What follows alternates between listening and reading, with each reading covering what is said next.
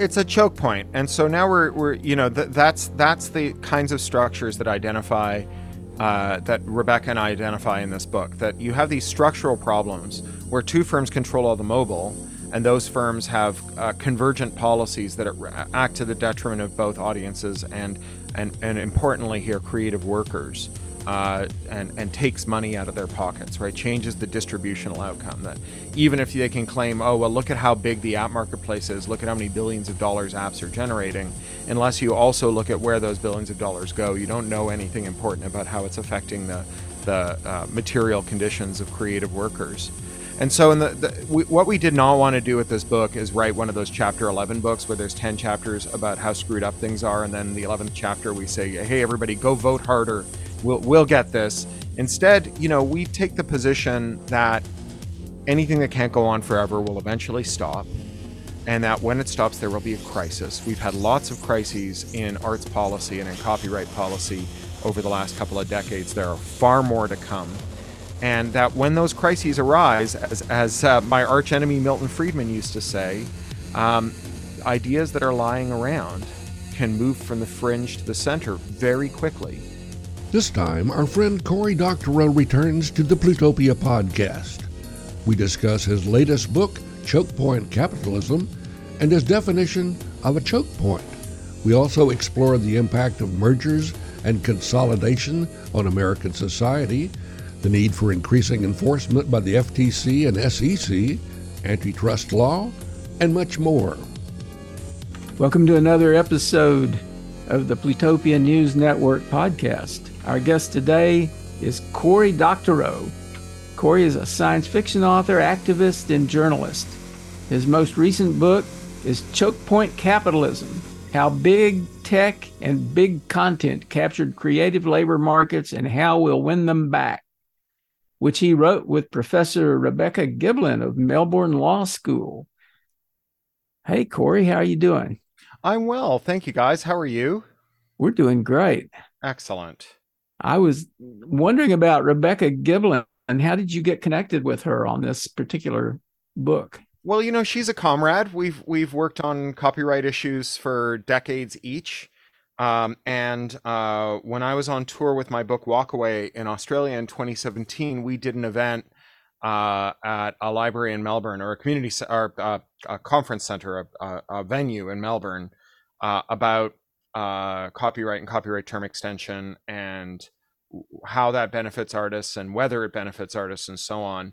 And in the cab uh, coming back from the uh, the venue and on our way to dinner together, we got to talking about just how um, how bad the copyright debate is, and how you know it has these two uh, really contrived uh, postures, which is that you either take up for team tech uh, as a proxy for the user, or you take up for Team Entertainment Giant as a proxy for the creator, and how neither of those are good proxies for anybody. They're they're in fact they have more in common with each other than they do with uh, either the consumers of media or the producers of media, who are in fact often the same people, of course, uh, and that um, you know, with with 40 years of copyright term extension and expansion of the kinds of works that can be copyrighted, and expansion of the statutory damages, and the easing of the evidentiary burden to get those statutory damages, we have seen the entertainment sector and its tech equivalents, companies like YouTube,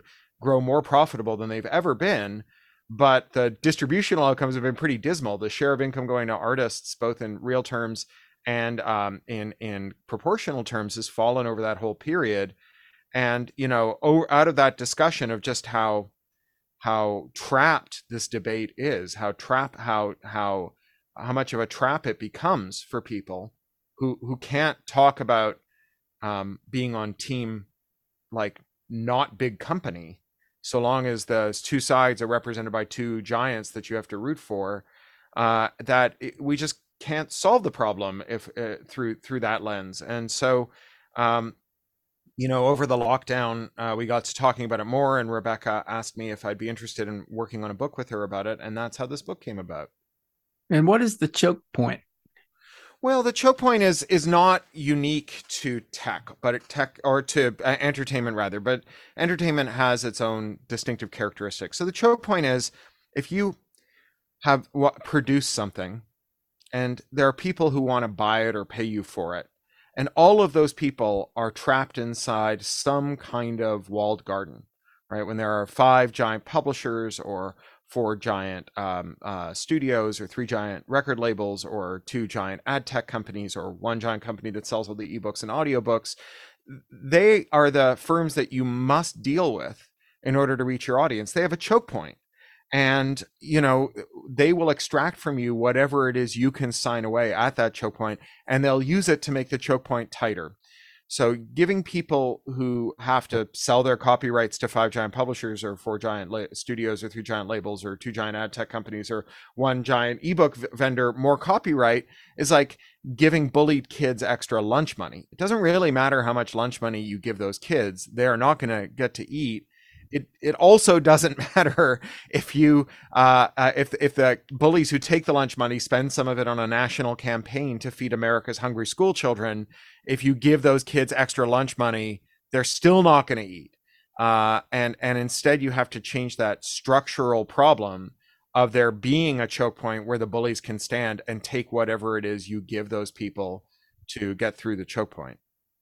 Back uh, in the early 1970s, when I started writing about music and entertainment, there were uh, a lot of different people that were involved in getting music out, getting it produced, getting it recorded, getting it signed.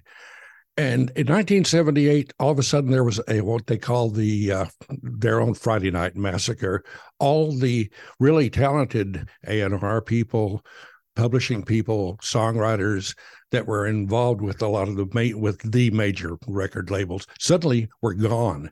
And they were replaced by guys with uh, pocket calculators and uh, degrees in accounting. And the quality of music uh, was also gone. And that's continued on through today of these uh, takeovers. And there used to be a lot of record labels.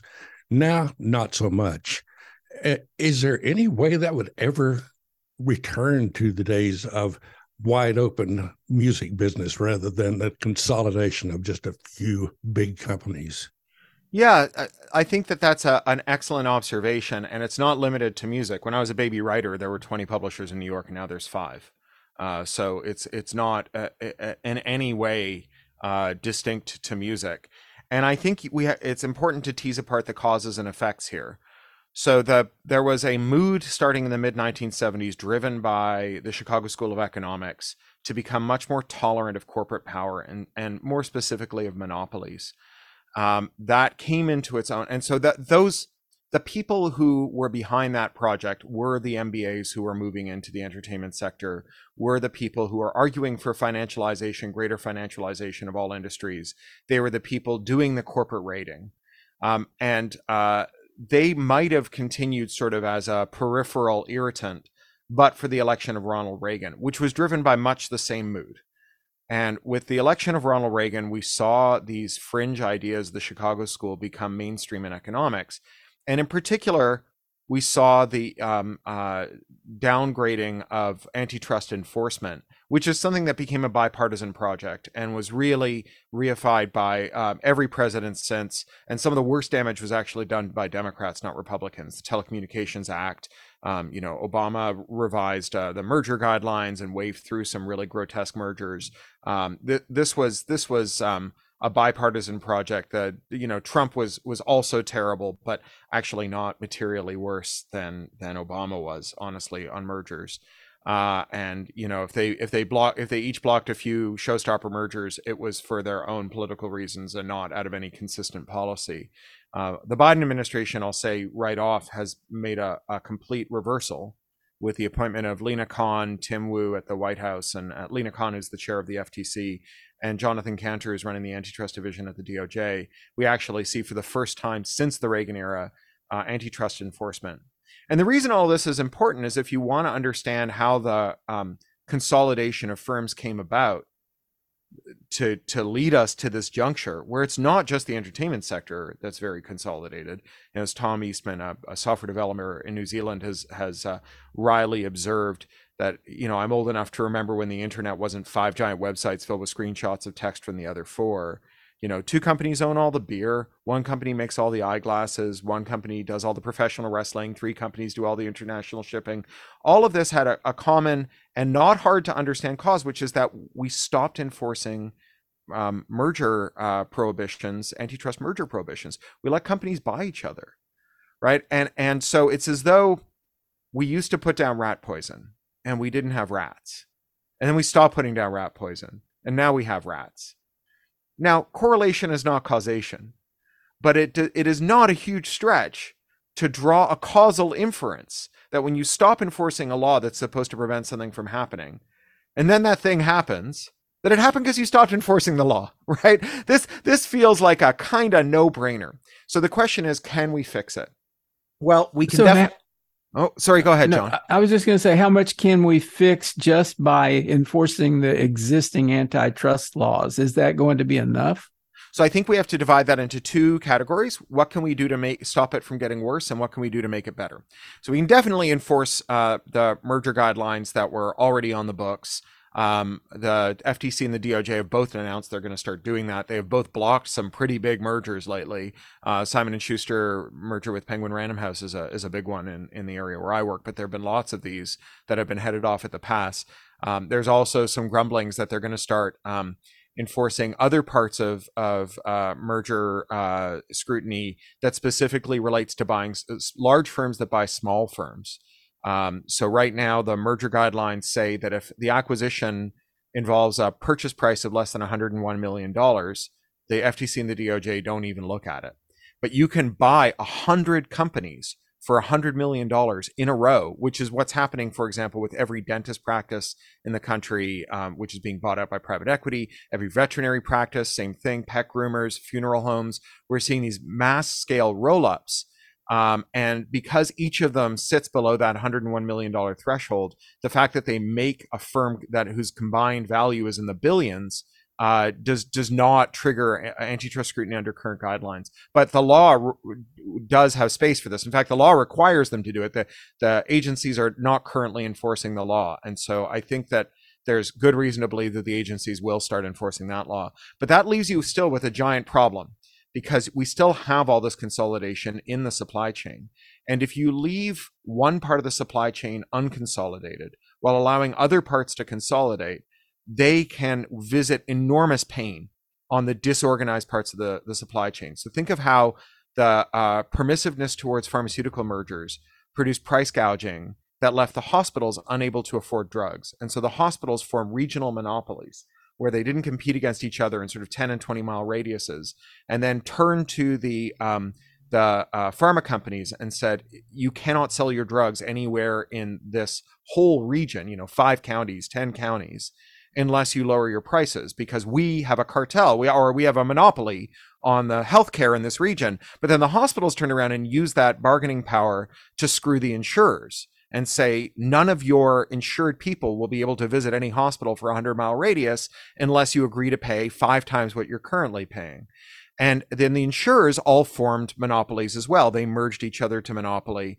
Uh, and now you have these loose flapping ends uh, in the form of healthcare workers who are working longer hours under worse conditions for lower pay than ever and you have patients at the other end who are paying more for worse healthcare than ever. And in the middle there's some jostling about about the distribution of how much money they're picking from our pockets at either end. You know pharma wants to get more out of the pharma benefit managers the pharma benefit managers want to get more out of the hospitals the hospitals want to get more out of the insurers. But um the the uh, uh, uh all told um, the one thing they all agree on, the consensus they have, is that patients should get as little care as they can get away with at the highest price they can charge, and doctors, nurses, and other healthcare workers should be paid the least for the most work they can extract. So, how do we demonopolize the supply chain so that we don't leave, for example, um, the six publishers that we have now at the mercy, or five publishers rather, at the mercy of the one Amazon, which is slowly tightening the screws on them and and making life just impossible for them. Demonopolizing the sector is really hard. It took 69 years to break up AT&T. And so, you know, as the old joke goes, if you wanted to get there, I wouldn't start from here. This is a very bad situation we're in, and it's going to take a lot of work to demonopolize the sector. Now, one ray of hope we know from earlier long run antitrust actions, antitrust enforcement actions, is that they have a disciplining effect on the whole sector. When IBM was dragged up and down for 12 years by the DOJ, eventually wriggling free by spending more on their outside counsel than every lawyer working for the DOJ cost combined uh, uh, for 12 consecutive years. They called this Antitrusts Vietnam. We know that all of the other companies in the sector were unwilling to risk the wrath of the DOJ because they saw what IBM was going through and how costly it was. And we know that even when IBM wriggled off the hook, that they changed their behavior substantially as a result of the enforcement action because they didn't want to find themselves back in the crosshairs to mix a little metaphor there. So when they, you know, decided to build a PC, they built it out of commodity components because they knew the DOJ didn't like vertical integration where, you know, one company makes all the parts and then makes the finished good. They didn't make their own operating system because they knew they knew the DOJ didn't like software hardware integration. So they got uh, Bill Gates and Paul Allen, uh, you know, who had a little company called Micro Dash Soft to make an operating system for them, which they did not buy because they knew that they didn't want that the ver- merger scrutiny would not allow them to buy a uh, nascent Microsoft. And then when Tom Jennings, who created FidoNet, was hired by Phoenix Computers to reverse engineer those ROMs in the PC, and so that Phoenix could start making pirate ROMs, so that Dell, Compaq, and Gateway could make clones of the PC, IBM just looked the other way. So it may be that picking a couple of exemplars, right, executing a few admirals to encourage the others will actually make a difference. Even if it takes 69 years to break up Amazon and Apple and Google, it might discipline the rest of the companies in the sector. There's also my weird idea for this. I have an idea that I don't even know is a good idea, but I think might be a working idea, which is that we could um, declare a three year uh, tax holiday on capital gains from companies that uh, spin off divisions that they acquired in economically substantial uh, mergers in the 21st century so that if you demonopolize yourself, you don't pay tax on the gains from it. And generally, when companies break themselves up, they actually the two companies end up worth more than the one company was prior to the the the um, the demerger. Uh, and and you know, I again, like I'm old enough to remember when corporate raiders bought companies not to roll them up, but to break them apart. And I say maybe we bring those bastards out of retirement for one last big job, right? And we we see if they can't do the activist investor thing and shatter all of these giant companies. Well, speaking of giant companies, you uh, wrote in the book about uh, the radio business, the news business, and how radio used to be a lot of local radio stations. I worked some. John and I grew up in this little town in West Texas, and we had great radio stations, and they're all clones now. They've been purchased by big chains that uh, do all the programming from New York or Los Angeles or, or wherever they have their bunker. And there's no local anything. It's just plug you know, your your station in, and that shouldn't have happened. There used to be laws that prevented that kind of thing, but you know when they took all the laws away, you know they created a handful of really huge broadcasting companies, and is there any way you think that that would ever be reversed or is, are we just stuck with those big giant mostly conservative radio chains yeah, well, so you know, you can thank Bill Clinton for that. That that was the Telecoms Act, mid '90s, that allowed for that merger consolidation, and it allowed these uh, right-wing t- talk radio to take over the airwaves. Um, there's actually a really good series that was just um, uh, uh aired on uh, on the media, the the uh, New York NPR show called "The Divided Dial," that actually does an amazing job of telling the story of how uh, deep pocketed, uh, few deep pocketed billionaires financed this roll up of the airwaves, uh, including, you know, Clear Channel, which is now called iHeartRadio, pivoting to this right wing talk format. And one of the things that, that they point out is that telecoms law over the air terrestrial broadcast, it, it has a really different character to all other forms of media in the US because it is the one form of media that is licensed by statute in the public interest. And you know, I'm I, I think that um people have a certain romantic attachment to the fairness doctrine and it wasn't what they thought it was. But the point of the fairness doctrine which you know on its face violates the First Amendment because it's compelled speech. The point of the Fairness Doctrine was to um, uh, ensure that the public interest was being met. Now, again, I don't think a fairness doctrine is going to solve our problems here. The last thing you would want is for every time you aired something saying vaccines work and the virus is real, to have to give equal time to people who said it was a Chinese hoax and the vaccines would put microchips in your blood.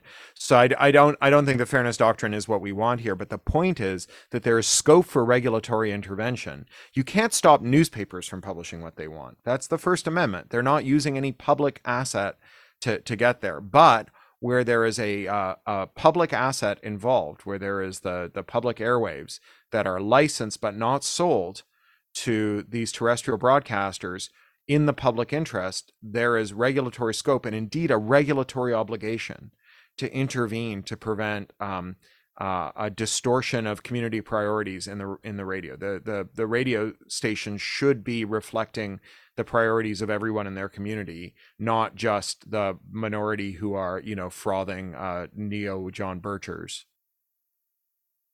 That you know that makes me think of the. This is kind of shifting gears to social media, but that makes me think of the argument that Twitter is the public square, and and some people believing that there should be legislation to force Twitter to carry all content, that sort of thing. Um, what do you think of that argument? So I think it's it's mistaken, and I think it it um it points to a real problem or a real division in the way that people think about monopoly and and tech. Uh, I I think that um there are people who think that Elon Musk is the wrong guy to be in charge of 300 million Twitter users, or that Mark Zuckerberg is the wrong person to be in charge of 4 billion, 3 billion Facebook and, and Meta users.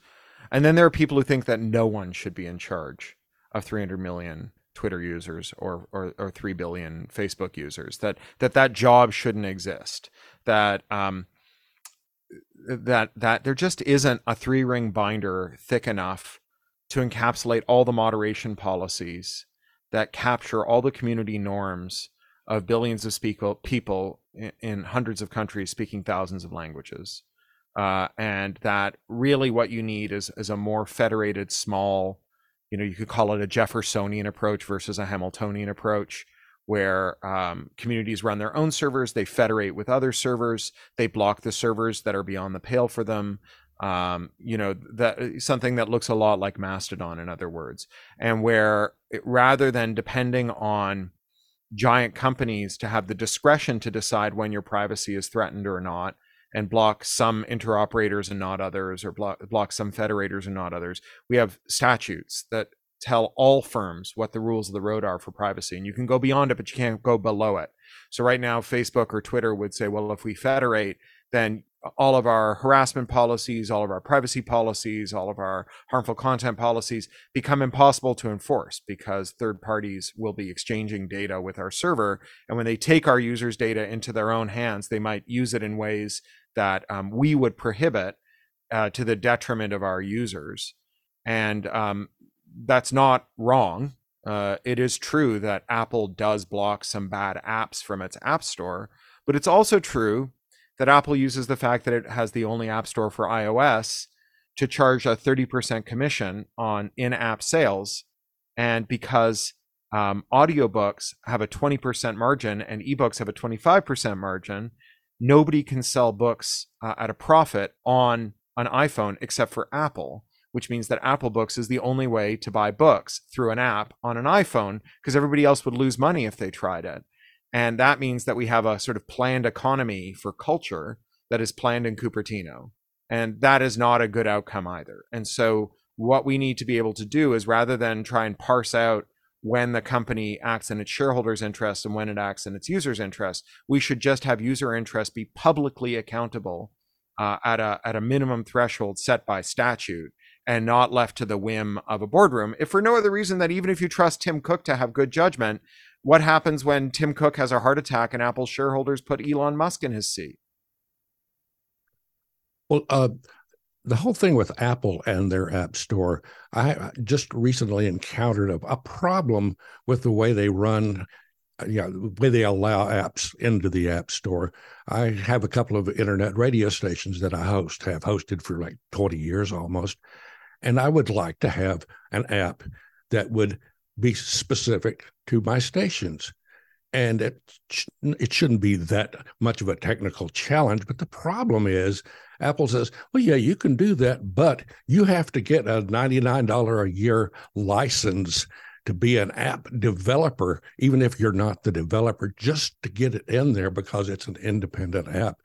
And that seems to be common in not just uh, you know Apple, but you know uh, Google as well. You know, it's mm-hmm. just a gatekeeper that uh, really doesn't want anyone in the gate. Well, it's a choke point, and so now we're we're you know th- that's that's the kinds of structures that identify uh, that Rebecca and I identify in this book that you have these structural problems where two firms control all the mobile, and those firms have uh, convergent policies that act to the detriment of both audiences and and and importantly here creative workers uh, and and takes money out of their pockets, right? Changes the distributional outcome. That even if they can claim, oh well, look at how big the app marketplace is, look at how many billions of dollars apps are generating. Unless you also look at where those billions of dollars go, you don't know anything important about how it's affecting the the uh, material conditions of creative workers. And so, in the, the we, what we did not want to do with this book is write one of those chapter 11 books where there's 10 chapters about how screwed up things are. And then the 11th chapter, we say, hey, everybody, go vote harder. We'll, we'll get this.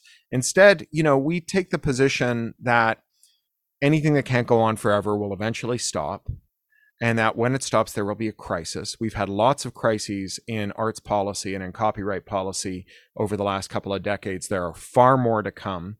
And that when those crises arise, as, as uh, my archenemy Milton Friedman used to say, um, ideas that are lying around can move from the fringe to the center very quickly.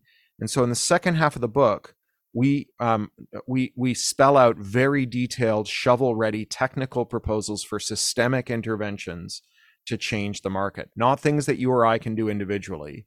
You're not going to shop your way out of monopoly capitalism in the same way that you're not going to recycle your way out of the environmental crisis. Um, but rather policies that we can use the next time someone says hey why don't we just see if making copyright last even longer solves this problem? It didn't work for the last 40 years but maybe it'll work this time. So for example um, we have a proposal for interoperability, both as a, a mandate and as a, a, kind of new legal regime. So, in the European Union, the Digital Markets Act is actually going to require Apple and the other large firms to allow third parties to offer app stores. Um, and uh, Apple has, in fact, just made a, a very sketchy announcement to, to the effect that they're going to go ahead with this. We don't know yet what the details are. And I've got a post that's going to go up probably later today or tomorrow on EFF that will explain just how they could get it wrong, what we should be looking out for in terms of weasel words uh, when they when they finally announce the formal policy. Um, but uh, it's not enough to just force companies to stand up APIs, although that is a good start. And here in the United States, there's a bill called the Access Act that looks like it's probably going to die and not get voted on in this session, but which is in its second session of being introduced. It's already passed out of committee once, and I, I wouldn't be surprised to see it reintroduced in the next session. And so um, you know, I, I think that that mandatory interoperability is a really good idea. I think on top of that, though, we should be creating defenses in law for people who create their own interoperable interfaces with scraping, reverse engineering, and so on. Right now, those people face enormous legal penalties under the Computer Fraud and Abuse Act, the Digital Millennium Copyright Act, under contract law theories like tortious interference, under trade secrecy, and so on. And these are used in very anti competitive ways by large firms to stop uh, small market entrants from doing what they have done through their whole history. You know, Facebook had an app that you could give your login credentials to, and it would visit MySpace on your behalf and put your waiting messages for MySpace in your Facebook inbox so that you could quit MySpace even before your friends had and still stay in touch with your friends. Apple reverse engineered the file formats of every Microsoft Office application and rolled them into iWork Suite so that you could uh, you keep your Mac but still communicate perfectly with the majority of computer users who are using Windows. Um, if you tried to do either of those things to either of those companies today, they would reduce you to radioactive rubble, and they would claim to be protecting their users when they did it. So we need to establish those those protections in law. That's one of the more esoteric uh, proposals we make. We also have proposals in the book that look a lot more like one weird trick Like um, if you're entitled to royalties for your music or your games or your books or your movies, your contract probably entitles you to also to audit the books of the company that pays you those royalties. But if you do audit those books, you will often find discrepancies. And for reasons I can't even begin to speculate on, in almost every case, those discrepancies are in the favor of the label or the studio or the publisher and not the creator. In fact, we cite a company here in Los Angeles that did tens of thousands of record contract audits over decades where they found discrepancies in every case except one. The discrepancy was in the favor of the label. There was only one case where they had overpaid an artist. Again, I, I have no idea how this could be true. I assume it's some kind of vexing, uh, localized probability storm uh, that that is stuck in the accounting departments of record companies.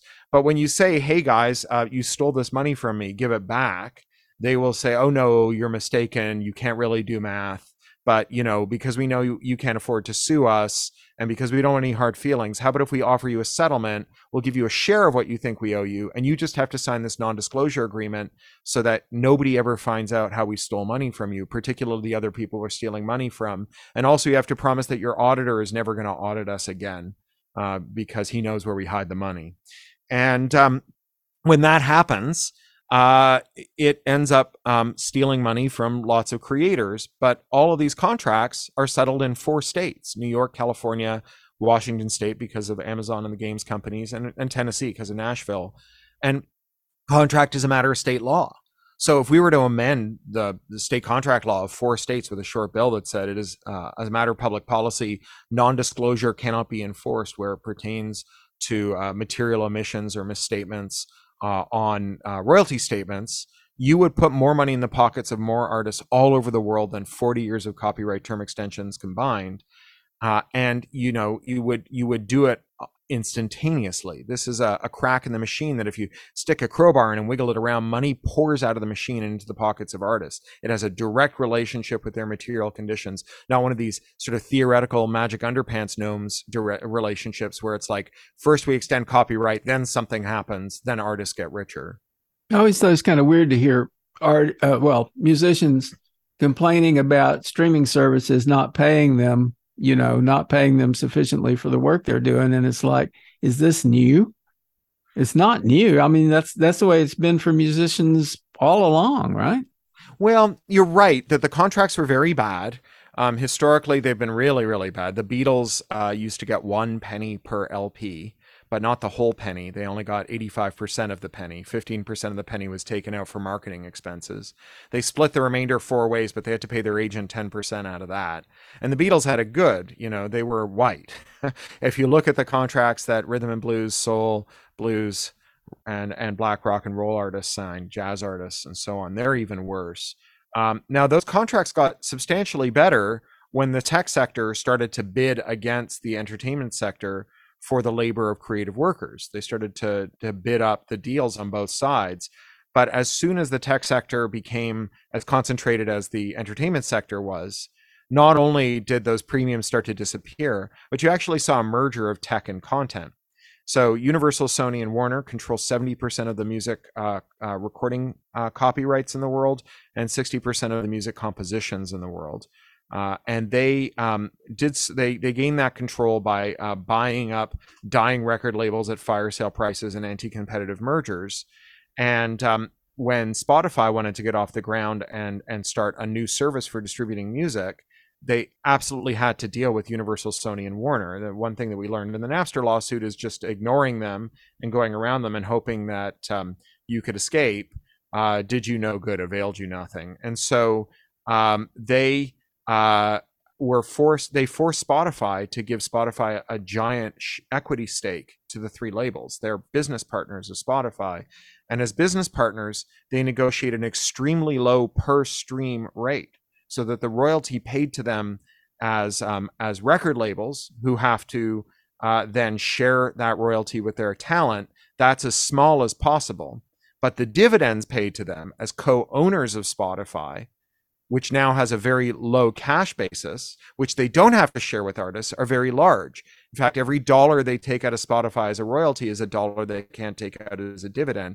And because they negotiated what was called a most favored nation status clause, none of the uh, other labels, the 30% of music represented by independent small labels and individual artists, could get any more than the than the record labels. But the record labels were able to negotiate top-ups where they would get a minimum monthly payout from Spotify. So say Warner was entitled to 10 million dollars a month from from Spotify, uh, if only 5 million of that could be attributed to those very very cheap streams, the other 5 million was an unattributable royalty that they could spend on anything they wanted.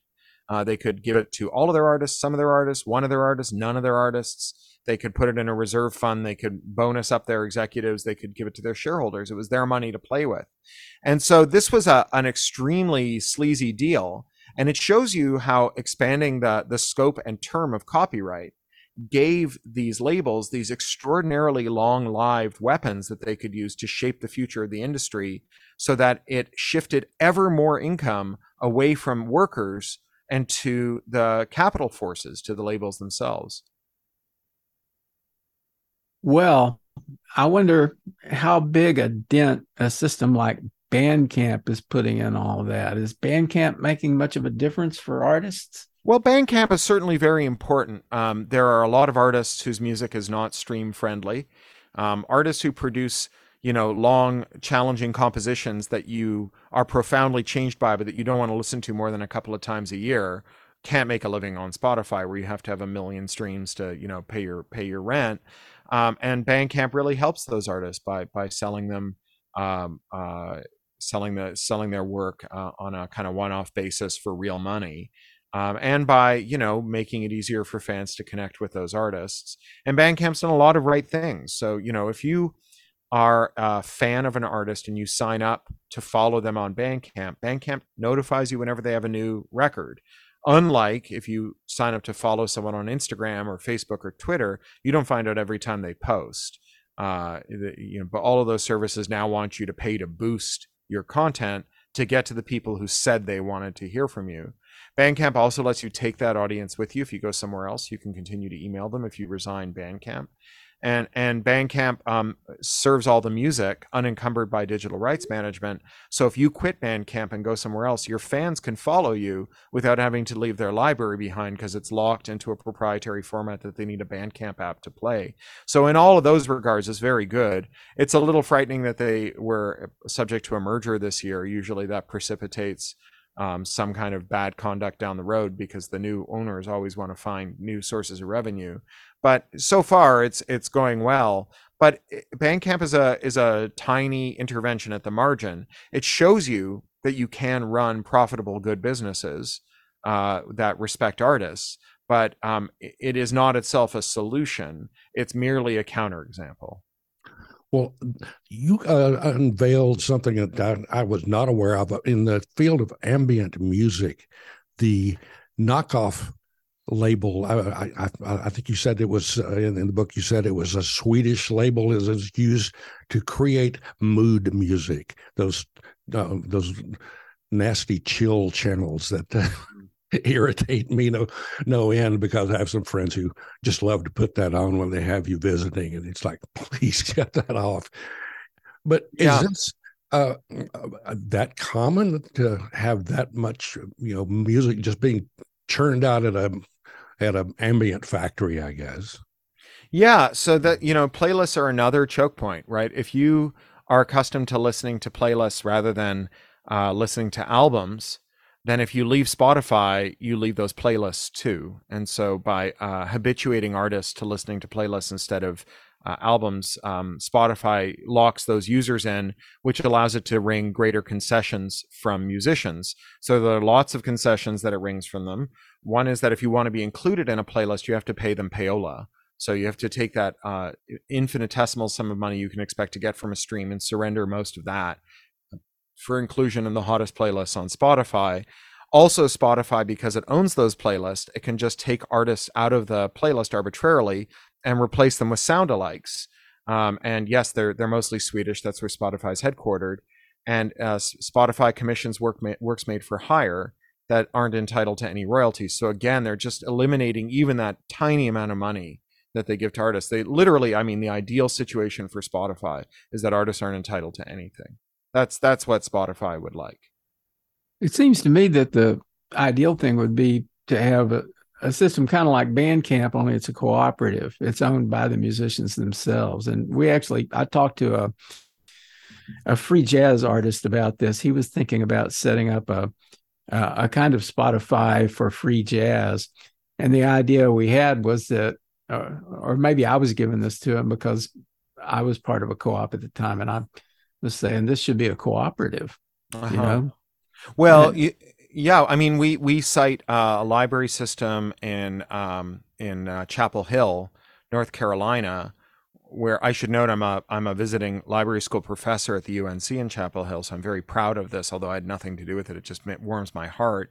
Where they set up a a, a municipal uh, cooperative music streaming service through the library that had a unique model where you paid a little bit per listen but if you listened to it enough that you would have bought it out, then you never had to pay again. It was yours. And it was only local artists. So it was about kind of celebrating the terroir of, uh, of, of music in Chapel Hill.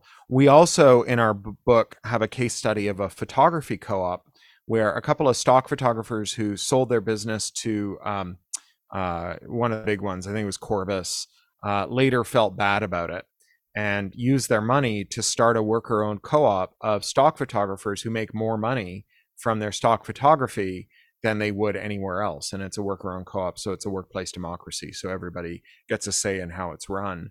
And that produces a much better outcome. So I think that you're right. There is scope for for worker co-ops. I think that's a part of it. We we kind of take a like a, a holistic approach to demonopolization uh, it's, I think, reminiscent uh, of the Biden administration's approach. The Biden administration had a um, an executive order in July of 2020 that Tim Wu wrote, who's the White House antitrust czar, and Tim and I have known each other since elementary school. We we grew up playing Dungeons and Dragons together in Toronto, and uh, and and the antitrust memo cites 72 different administrative powers across all of the administrative agencies that the Biden administration can invoke to fight monopolies, labor laws, agriculture laws, transport laws, and so on.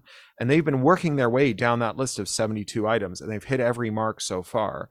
Um, they're they are on schedule to do all 72 of those things. And in the same way, we talk about how better metadata and better contracting rules and better antitrust enforcement and better labor enforcement and libraries and hackers and you know, uh, international standards bodies can all intervene to to demonopolize the entertainment sector and change those distributional outcomes so that artists don't just get the right to feel angry at their fans because their copyrights were violated, but instead get to put braces on their kids' teeth and pay for the roof over their heads.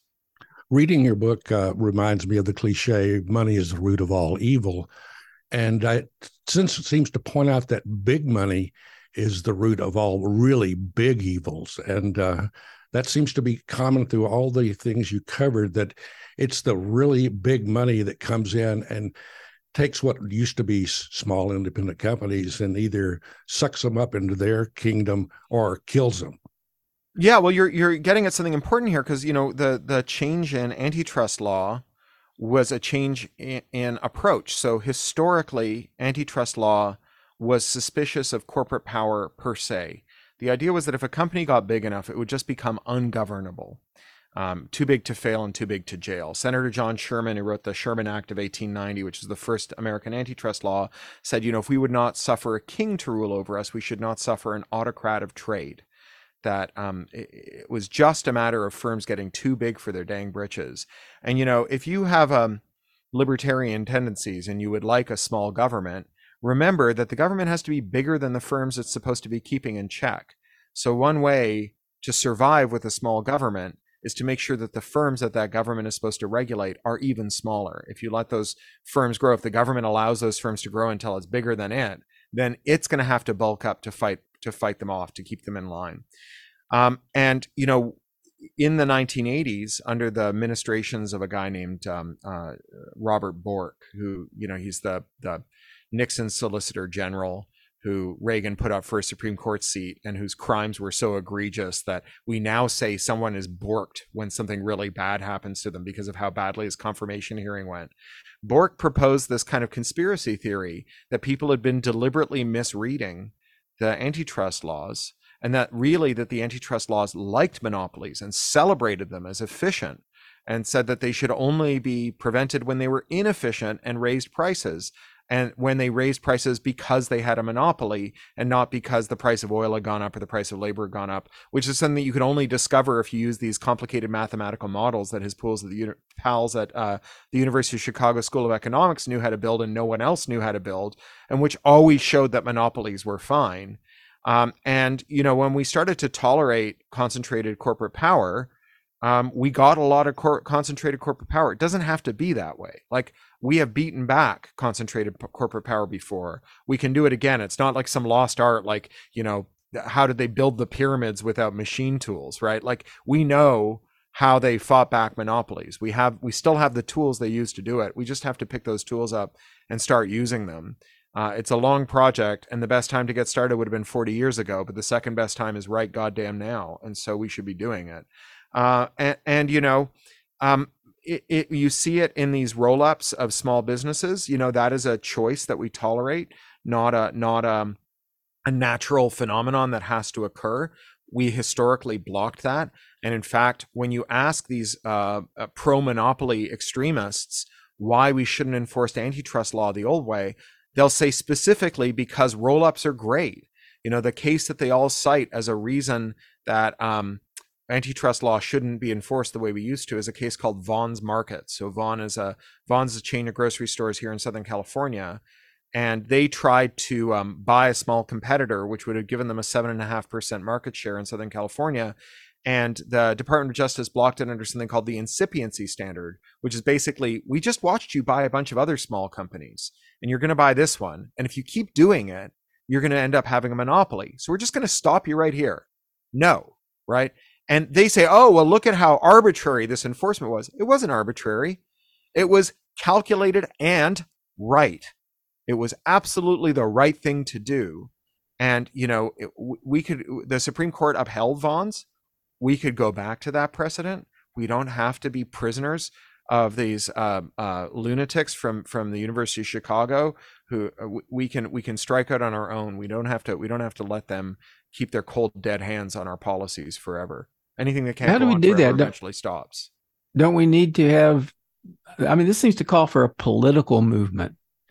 Um, really, um, I think you're absolutely right, and um, and you know one of the points that we make in the book is to cite the work of James Boyle, who's a great copyright scholar at Duke University, and Jamie talks about how when the um, term ecology wasn't in wide use, people didn't know that they were fighting the same fight. You know, if you care about owls and I care about the ozone layer, how we on the same side? You know, what do charismatic nocturnal avians have to do with the gaseous composition of the upper atmosphere? But it's when we use, we take the term ecology and we understand that it um, refers to all of these different issues, that these are all intermingled, that we create a movement that gets shit done. And I think that this is how we're going to make a difference um, in, in this corporate power thing, because as I said before, it's not just creators who suffer under corporate power.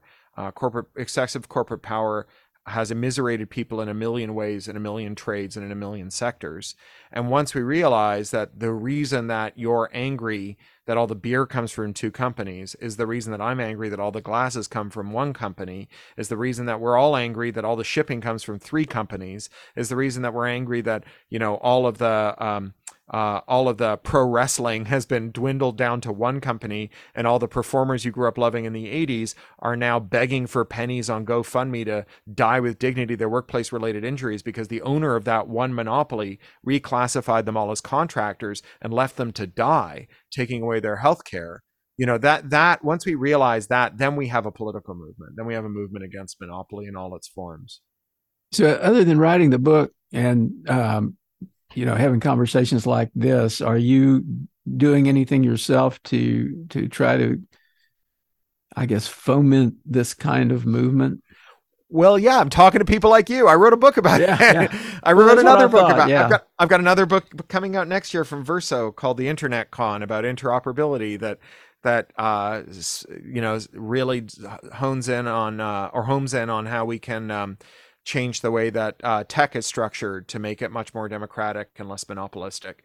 So yeah, no, this is this is the thing I know how to do. It's the thing I'm good at. So that's what I'm doing. But my real question is, when are you going to run for president? Ha. Well, first of all, I'm a, Ca- I was born in Canada, so I can't. Oh, Uh, Second of all, I lack the detail orientation to make me a good politician. I am much better on the outside of the tent pissing in than I am on the inside of the tent pissing out. So, uh, I, I, I am.